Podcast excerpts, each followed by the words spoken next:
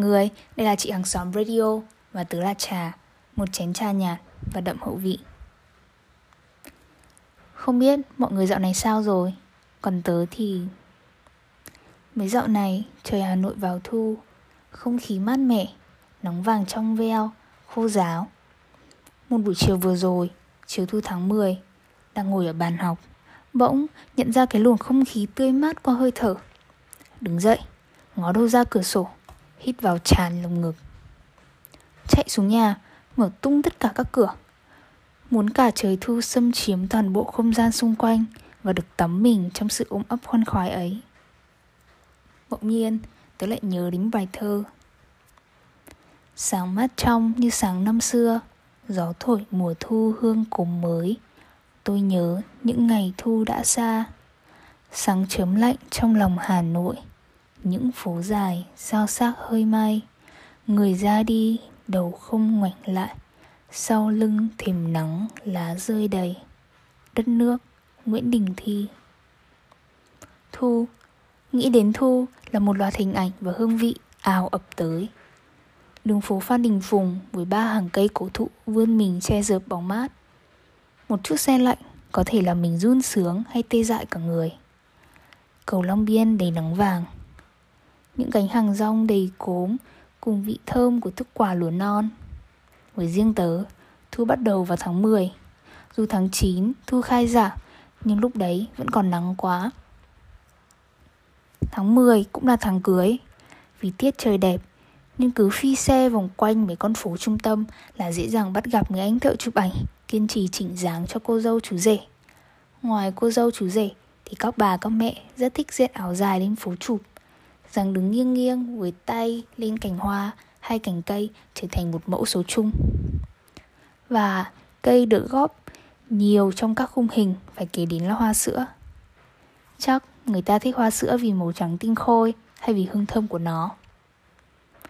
Nếu có một trong những ít điều gì tớ không thích về mùa thu thì chính là hoa sữa. Hoa sữa như một dấu hiệu của mùa thu với tớ, chỉ thế thôi vì tớ không thích mùi hoa sữa, kể cả thoang thoảng. Vài hai ba năm trước thôi, còn có bài báo đưa tin về sự tấn công của mùi hoa sữa khi mà cả phố hàng chục cây hoa sữa nở sớm đúng vào lúc vẫn còn nắng nóng. Nó nồng quá. Lòng người ta đau đầu.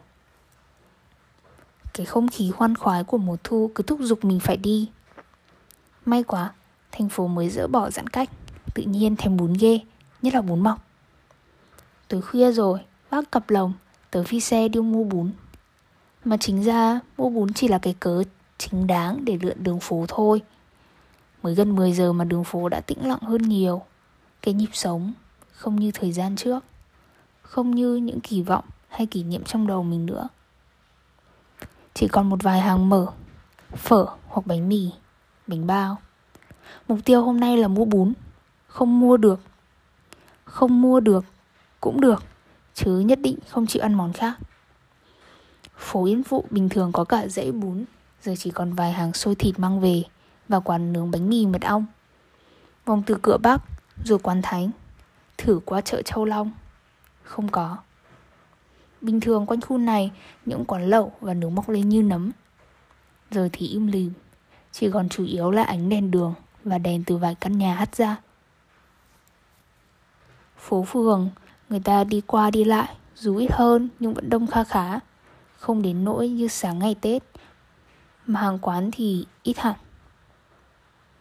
Về Thụy Khuê, đi qua còn ngửi thấy mùi bánh trung thu. Uhm, và anh thanh niên ngồi nhờ bậc cửa nói chuyện với nhau.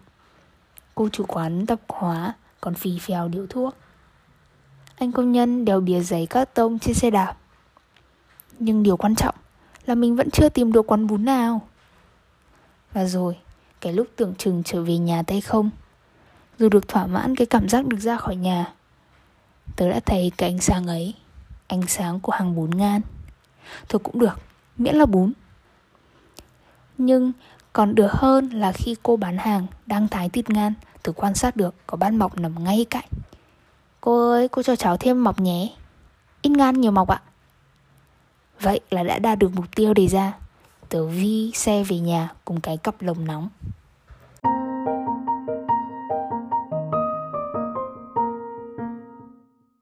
Mấy hôm vừa rồi, mấy hôm mà Hà Nội bắt đầu chuyển sang thu mà mùa thu Hà Nội cũng là mùa mà tớ thích nhất trong năm. Thì tự nhiên thấy người mình có một chút gì đấy thơ hơn một chút gì đấy văn hơn. Vì vậy nên là tớ đã quyết định bắt tay vào ghi âm tập về ngữ văn về môn văn học chính xác hơn là môn ngữ văn. Thì không biết là mọi người có để ý không, nhưng mà lúc mà cấp 1 ấy, thì sách giáo khoa của mình tên là tiếng Việt. Và bắt đầu lên cấp 2 thì bắt đầu sách mới chuyển sang thành tên là ngữ văn. Vì cấp 1 ấy thì bọn trẻ con mà, lúc ấy mình vẫn còn bé, làm sao mà bắt mình cảm thụ một bài văn dài dằng dặc. Lúc đấy có thể có những cái khái niệm mà mình còn chưa hình dung được trong đầu ạ. Thì cấp 1 mình chỉ học tập đánh vần rồi tập đặt câu làm nào cho câu có nghĩa những cái gì căn bản đơn giản nhất. Hoặc là tập viện chữ đẹp đúng không? Lên cấp 2 thì mình sẽ làm quen môn ngữ văn hơn. Khi mà mọi người nhìn vào từ ngữ văn ấy thì bóc tách một chút thì ngữ còn ngữ là trong từ ngôn ngữ còn văn là trong từ văn học.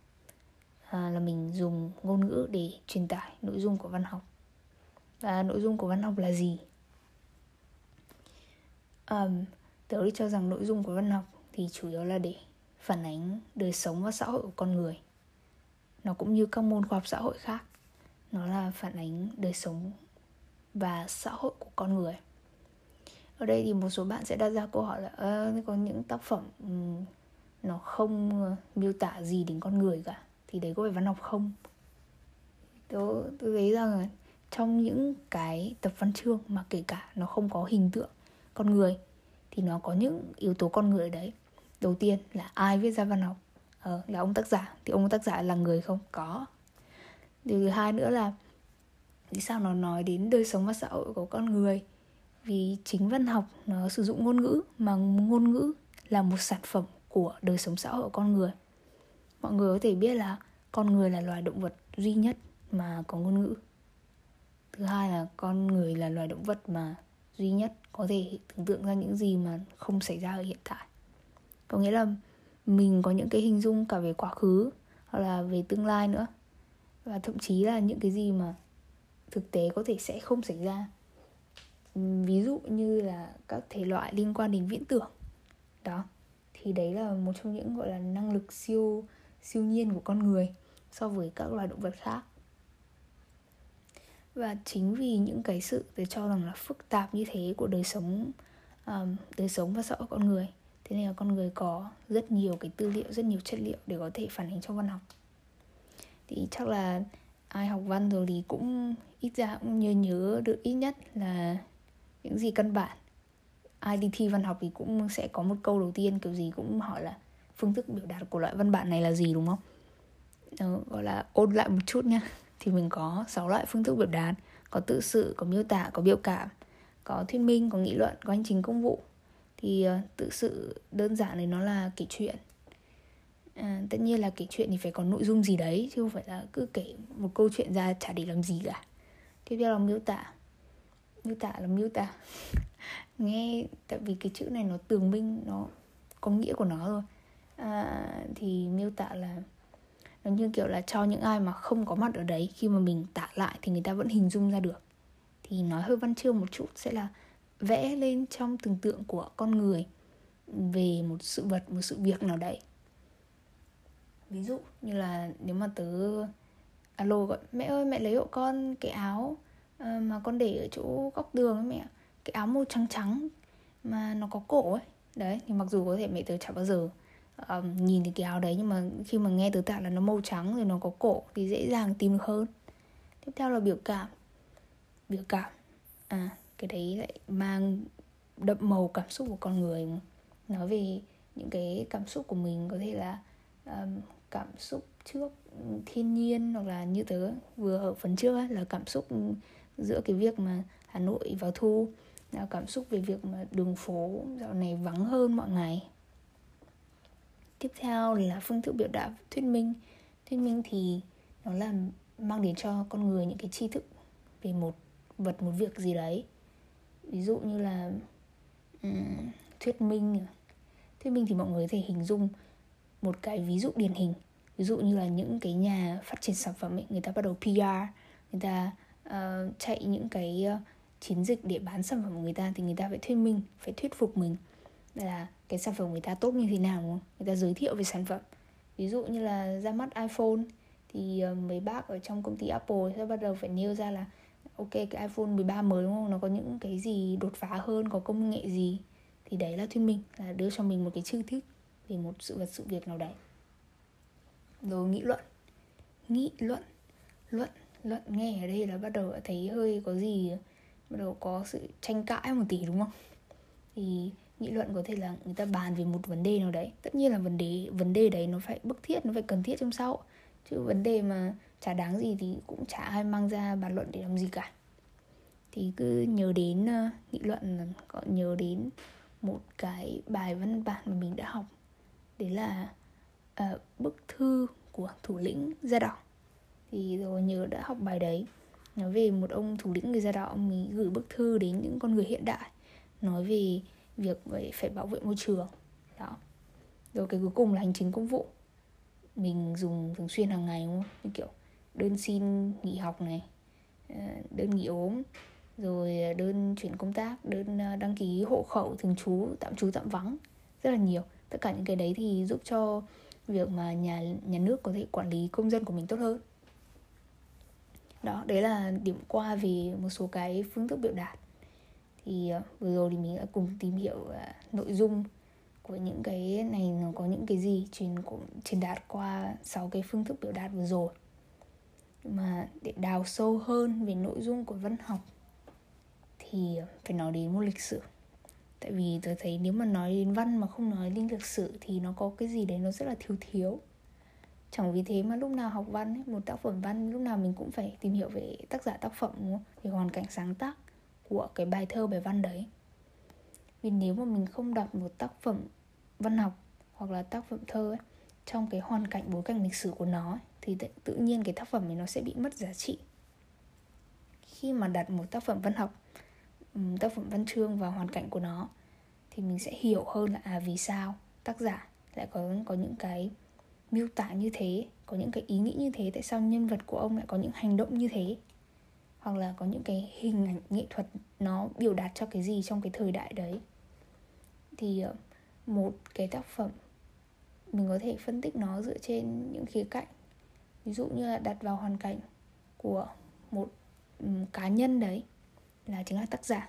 Tiếp theo là đặt vào hoàn cảnh của một đất nước và rộng hơn là đặt vào hoàn cảnh của một thế giới của cả thế giới. Để ví dụ cho những cái gì mà tôi nói là đặt uh, đặt tác phẩm đấy vào hoàn cảnh thì uh, có thể nhắc đến tác phẩm vỡ nhạt đi. Uh, không biết ai còn nhớ cái câu gọi là tán tỉnh uh, gọi là đơn giản nhưng mà biểu trưng của anh chàng trong tác phẩm này. Gọi là ai muốn ăn cơm chẳng với do thì ra đây để xe bò với anh. Tự nhiên một câu nói thế mà anh ấy rước luôn được cô vợ về nhà.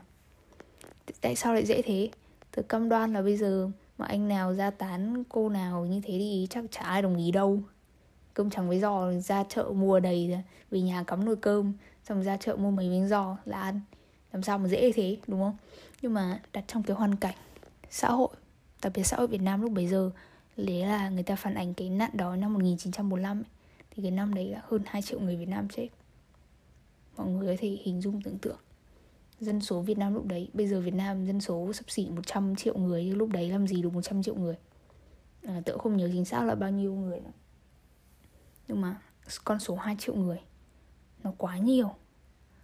Có nghĩa là mọi người đi ra ngoài đầy dẫy những người chết vì đói thì cái mối quan tâm hiện tại, gọi là mối quan tâm to lớn nhất của con người lúc bấy giờ là làm sao để cho mình ấm cái bụng, làm sao cho mình không bị chết đói. Đó. Đấy là lý do vì sao mà tôi nói là văn chương thì nó liên hệ mật thiết với lịch sử. Và văn học thì có một cái vai trò vô cùng to lớn. Văn học thì nó có thể giúp tác động vào tinh thần và từ việc tác động vào tinh thần thì nó sẽ tác động đến hành động của con người. Vì sao tôi lại nói thế? Bây giờ ví dụ như là văn học trong kháng chiến đi. Từ cam đoan là nếu mà không có văn học là nếu không có văn chương, không có văn chương và văn học và nghệ thuật nói chung trong kháng chiến, thì rất rất nhiều người đã không có thể có những cái tinh thần chiến đấu mạnh mẽ như thế ví dụ ờ, một vài văn học văn chương trong thời kỳ kháng chiến mà bây giờ tôi có thể nhớ ra đấy là bài thơ về tiểu đội xe không kính này rồi uh, chú bé lót chót cái sắc xinh xinh này um, rồi bà đồng chí thì tương tự như cái việc chết đói thì đi ra ngoài chiến trường người ta sẽ đối mặt với việc là chết ở ngoài chiến trường. Con người đối mặt với cái chết. Chắc chắn khi mà nhắc đến cái chết ấy, thì tôi, tôi nghĩ là không ai mà không sợ cả. Nhưng mà tại sao khi người ta biết là có thể khi mà người ta ra chiến trường ngay trong một giây một phút thôi người ta sẽ chết? Có thể hôm nay người ta không chết có thể ngày mai người ta sẽ chết. Nhưng mà người ta vẫn sẵn sàng đi ra chiến trường để chiến đấu. Vì người ta có một lý tưởng là người ta đang chiến đấu cho tổ quốc người ta bảo vệ cho tổ quốc. Nói nghe tổ quốc to lớn nhưng người, vì chính vì bảo vệ tổ quốc nên người ta có thể bảo vệ cho làng xóm của người ta bảo vệ cho gia đình người ta những người thân yêu của người ta. Nhưng mà bây giờ anh không ra chiến trường đấu tranh đất nước bị cướp đi có nghĩa là người ta cũng sẽ bị tước đi những cái gì gần gũi thân thuộc với mình làng xóm gia đình người thân. Không chỉ nói đến những cái uh, những giai đoạn của chiến tranh hay những giai đoạn À, mà từ nói là nghịch cảnh chung của con người. Thì những cái tác phẩm khi mà người ta nói đến những con người mà người ta vượt qua nghịch cảnh thì đã truyền động lực rất là to lớn với những ờ, người khác khi mà mình cũng đang trong nghịch cảnh. Khi mà mình biết là à đã có những người đã khốn khổ như thế nhưng mà người ta vẫn vượt lên trên số phận. Người ta làm được, tại sao mình không làm được? Đó. Thì đấy là cái vai trò to lớn của văn học và nghệ thuật rồi nội dung của văn học là như thế. Thế thì phần tiếng thì sao? Phần hình thức thì làm thế nào để truyền tải được cái nội dung đấy? Đây cũng là một phần lý do vì sao mà chúng ta phải học văn học, đúng không? Vì nếu mà nội dung như thế nhưng mà truyền tải không hay thì nó cũng mất đi phần giá trị. Ví dụ như là các ờ, bác thi sĩ, bác muốn ờ, nhấn mạnh vào một cái gì đấy, gọi là tượng hình, tượng thanh, đúng không? thì các bác sẽ dùng những từ láy rồi uh, như kiểu là những những cái gì quan trọng thì phải nói ba lần ấy. Thì sử dụng điệp ngữ điệp từ điệp ngữ. À, hoặc là khi kể chuyện thì nếu mà muốn gọi là tăng tốc độ nhịp điệu của câu chuyện lên thì người ta sẽ dùng nhiều cái câu ngắn liên tiếp liên tiếp để nhấn mạnh làm cho mình cảm giác cũng hồi hộp. Như kiểu uh, anh ấy chạy đến mở cửa đứng hình bật toang hết. Đấy ví dụ như thế thì tự nhiên mình sẽ cảm thấy là cái mạch câu chuyện nó nhanh hơn. Những câu ngắn liên tiếp thì có thể làm tăng mạch câu chuyện tăng kịch tính của câu chuyện lên. Thì những câu câu ghép dài hơn có thể thể hiện những cái gì gọi là diễn dịch hơn. Ừ. à, những cái gì uh, gọi là dài dòng hơn những cái gì cần từ ngữ để diễn đạt hơn. Ví dụ như là miêu tả này ví dụ nói đến quan hệ nhân quả chẳng hạn. Và trên đây thì tớ đã vừa nói xong phần uh, nội dung và phần hình thức của môn văn học. Và tiếp sau đây thì mọi người uh, chúng ta sẽ cùng nhau tìm hiểu xem là thực sự thì văn học có ích gì cho bản thân của mình cho cuộc sống gần gũi gắn với chính bản thân của mình.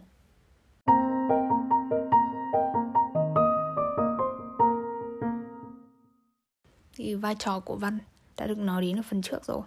Thế còn đối với bản thân của mỗi con người chẳng hạn à, hay là bản thân của dương tớ đi thì à, văn nó có ích gì cho bản thân có ích gì cho cái cuộc sống ngay gần mình? Thì theo tớ mình học văn là để suy ngẫm. Ôi nghe đau đầu nhỉ. Cuộc sống không đủ bộn bề sao đọc văn lại còn suy ngẫm nữa? Nhưng mà chính vì Khi mà mình bắt đầu Mình bắt đầu nghĩ Khi mà mình nghĩ mình suy ngẫm một điều gì đấy Thì chắc chắn nó sẽ mang lại giá trị cho bản thân mình. Văn học ấy, thì người ta thể hiện Tự kể những câu chuyện Từ những góc nhìn Là góc nhìn của tác giả Mà tác giả thì không phải mình. Tác giả là một người khác. Thế nên là khi mà mình nhìn vào một câu chuyện đấy mình đọc thêm về góc nhìn của một người khác thì mình sẽ hiểu hơn và càng hiểu hơn nếu mà cùng một câu chuyện đấy mà mình đọc được từ hai góc nhìn của hai người khác nhau.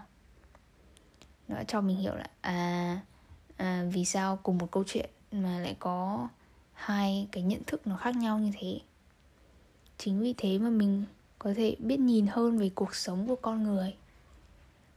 Từ đấy thì mình có thể không có những cái thiên kiến không có những cái đánh giá gọi là nông cạn về bất cứ một việc gì. Ví dụ như là khi mà kể về uh, về một cuộc sống rất là vui tươi của một bác thợ sửa xe đạp chẳng hạn thì tự nhiên mình hiểu là à tại sao bác ấy lại vui như thế? Một công việc gọi là tay chân thôi. Nhưng mà người ta cảm thấy hạnh phúc về cuộc sống người ta. Người ta cảm thấy là người ta giúp ích được cho nhiều người khác. Chính vì vậy nên là người ta vui. Hay là những người lao động khác chẳng hạn. Khi mà mình đọc được những câu chuyện đấy thì mình sẽ hiểu là có thể người ta đang đang đấu tranh cho cuộc sống của người ta. À, có thể là cuộc sống người ta không dễ dàng như mình nghĩ đâu. Mình không thể nào mà dễ dàng chê bai người ta là tại sao người ta không chịu cố gắng hơn. Có thể những cái việc mà mình tưởng chừng như là đơn giản và dễ dàng thì người khác đã phải bỏ ra rất là nhiều công sức để có được. Chính vì việc mình hiểu hơn về cuộc sống của con người thì tôi nghĩ là mình có thể gia tăng vốn sống cho mình, hoặc là mình có thể có cảm hứng sống hơn để kể cả rơi vào hoàn cảnh nào thì mình cũng có thể tìm ra cho mình cái ý nghĩa sống hay là tự tạo niềm vui cho mình ừ. Ờ, một trong những cái vai trò to lớn của trí thức mà tớ cho rằng uh, vì sao mà mình cần có trí thức mình cần học thêm có học có hơn là kể cả rơi vào bất kỳ hoàn cảnh nào thì cái tư duy vì mình đã học rồi thì mình sẽ có cái tư duy để mình có thể làm tốt nhất trong cái hoàn cảnh đấy. Mình sẽ không có đổ lỗi cho hoàn cảnh đấy nữa. Và nói đến văn học và nói đến suy ngẫm thì một tác phẩm mà thực sự đến bây giờ uh, tớ rất là nhớ trong suốt cả quá trình học ngữ văn của mình. Đây là một tác phẩm đọc thêm thôi nó không phải là tác phẩm chính. Nhưng mà tớ nhớ và thực sự tớ còn lúc luôn luôn mong muốn là thi vào cái bài này.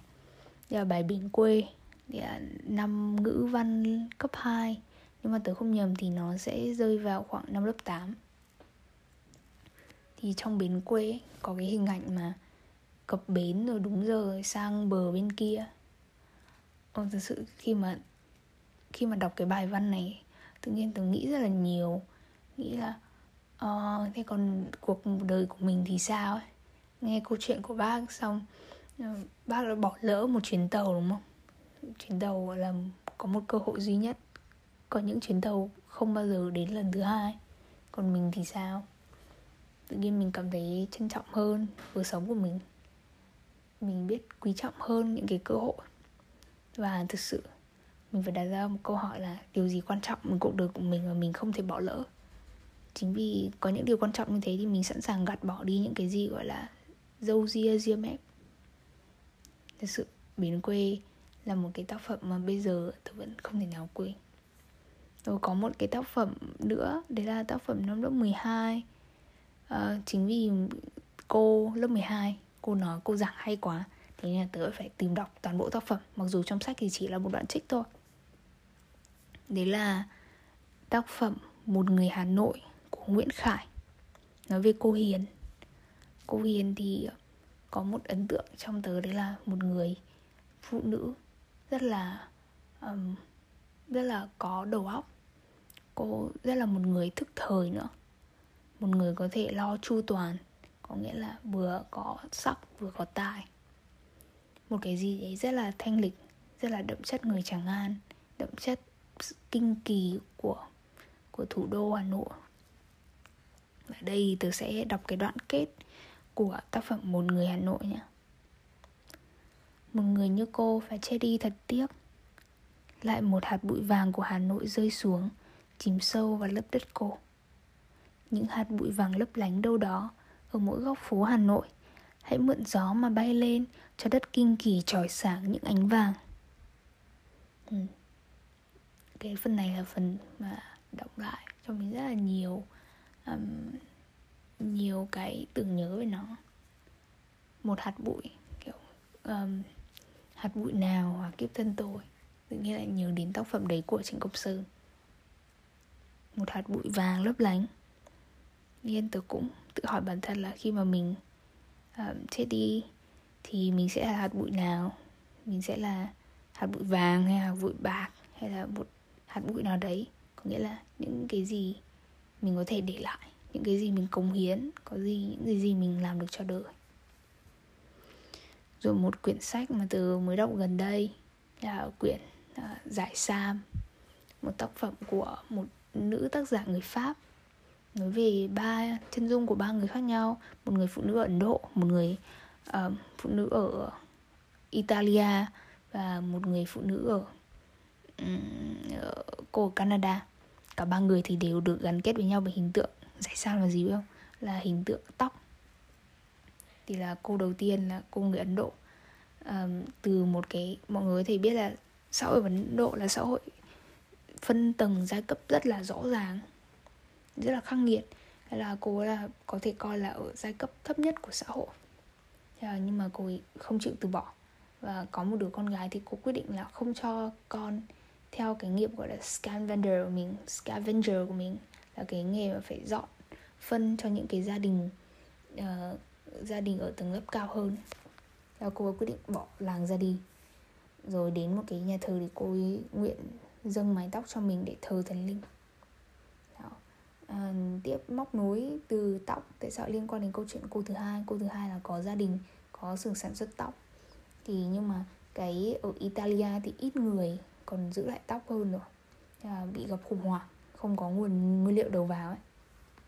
Thì lại yêu một anh thì là anh ấy giới thiệu cho là ở Ấn Độ này có rất nhiều người ở như cái cô ở câu chuyện đầu tiên ấy, cô hiến tóc nhưng mà cô này đã nhập tóc về và làm. Cô làm tóc giả. Thì tóc giả lại là một thứ như cứu vãn cuộc đời của um, chân dung của cô cuối cùng. Đây là cô luật sư người Canada. Thì cô này là một người mẹ gọi là super mother một người rất là giỏi. Uh, một người luôn luôn đặt công việc lên trên hết và cô luôn luôn sợ là mình bị thụt lại so với xã hội. Nhưng mà cô đã bị mắc căn bệnh ung thư. Chính vì cái căn bệnh này mà tự nhiên, kiểu, gặp phải một cuộc khủng hoảng của nhân tính của mình.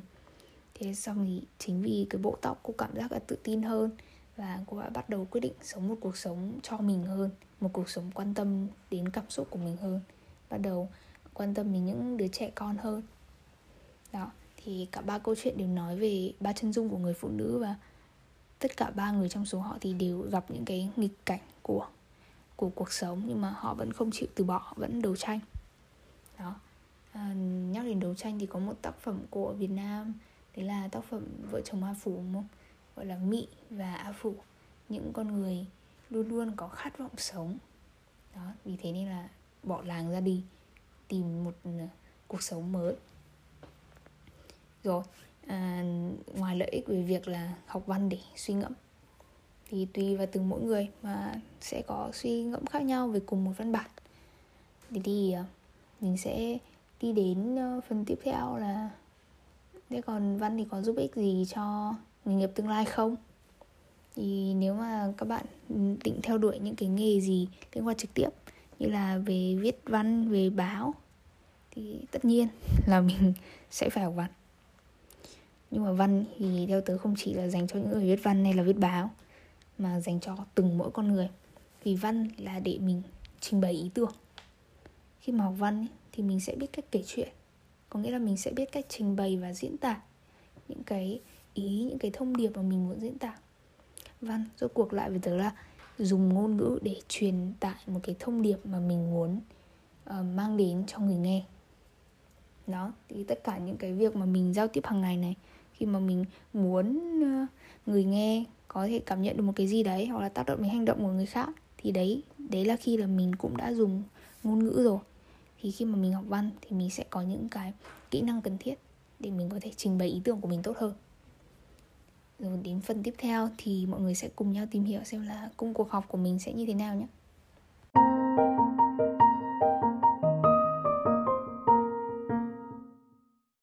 Và như thường lệ thì khi nói đến phần công cuộc học thì mình sẽ cùng nhau xem là uh, mình đang ở đâu. Mình có thể bắt đầu từ đâu và cách học hiệu quả là gì. Uhm, mình đang ở đâu. Khi mà nhắc đến cái phần xác định vị trí thì mình sẽ cùng nhau tìm hiểu một chút điểm qua một chút xem là tác phẩm văn chương của thế giới như thế nào và tác phẩm của Việt Nam thì như thế nào. Thì mọi người có thể biết là có một giải là giải Nobel cho văn học giải rất là lâu đời rồi bắt đầu từ năm 1901 đến năm 2021 đến nay là đã 120 năm. Đã trao giải cho 118 ờ, người. Và hiện tại thì chưa có người Việt Nam nào. Đây là một giải thưởng làm tri ân những cái tác giả mà có những đóng góp cho nền văn học của thế giới. Thì tương tự như giải Nobel văn học, ở trên thế giới thì Việt Nam cũng có giải thưởng. Đấy là giải thưởng nhà nước về văn học nghệ thuật trao cho những cái tác giả có những cái đóng góp to lớn cho nền văn học nước nhà. Khi mà nhắc đến văn học thế giới thì mọi người sẽ nhớ đến uh, những tên tác giả nào. Đó thì tớ sẽ uh, có một vài tác phẩm tác giả nổi tiếng như là chuyện cổ Andersen, chuyện cổ của Đan Mạch rồi ông Lev Tolstoy nhà đại thi hào văn học Nga những câu chuyện uh, còn những câu chuyện gì nhỉ? Ví dụ như ở Trung Quốc thì tớ có nhớ đến à, nhà văn Lỗ Tấn. À, rồi à, những bài thơ đường luật những bài thơ mà mình đã phải học đi học lại trong suốt năm cấp 2 à, còn nhắc đến văn học Việt Nam văn học Việt Nam thì mọi người có tác giả yêu thích không? Tác giả yêu thích của mọi người là gì? Khi mà nhắc đến văn học Việt Nam thì một số cái tên có thể nảy ra ngay trong đầu tớ đấy là Nam Cao với tác phẩm nổi tiếng Chí Phèo lòng vũ đạo ngày ấy. Rồi à, Vũ Bằng với à, Thương nhớ 12 Xuân Quỳnh với bài thơ sóng. Hồ Xuân Hương thì bài bánh chua nước. À, ngoài chỉ viết văn hoặc là viết thơ à nhắc đến thơ thì à, tôi nhớ đến nhà thơ Xuân Diệu này. Rồi ông đoàn thuyền đánh cá của Huy Cận. Khi mà nhắc đến kịch thì có một tác phẩm mình đã học với nhau năm 12 đấy là uh, hồn chương ba giang tỷ của một nhà soạn kịch nổi tiếng của Việt Nam. Mà tự nhiên bây giờ tôi lại quên mất tên của ông tác giả rồi. Tí nữa sẽ search lại ngay. À, rồi đấy là một chút điểm qua về văn học nước nhà và văn học thế giới. Vậy thì mình có thể bắt đầu học từ đâu? Thì cũng như môn tiếng anh thì lời khuyên của tớ đấy là mình có thể bắt đầu ngay với việc học môn ngữ văn ở trên trường à, đọc những tác phẩm ở trên trường tìm hiểu những tác giả ở trên trường. Không biết thì mọi người ở sao nhưng mà một cái ký ức về văn học của tớ thì là một quyển sách. Một quyển sách bìa hoa văn chìm mà nhìn nó xưa xưa không biết mọi người có quen với quyển này không? Đấy chính là quyển văn mẫu. Quyển những bài làm văn mẫu. Và có một thông tin thú vị. Hôm trước tớ vừa tìm ra được là cái quyển này thì nó chỉ có sách từ lớp 2 lớp 12 thôi. Không có uh, quyển sách của lớp 1 Đấy, không đầu độc trẻ con sớm.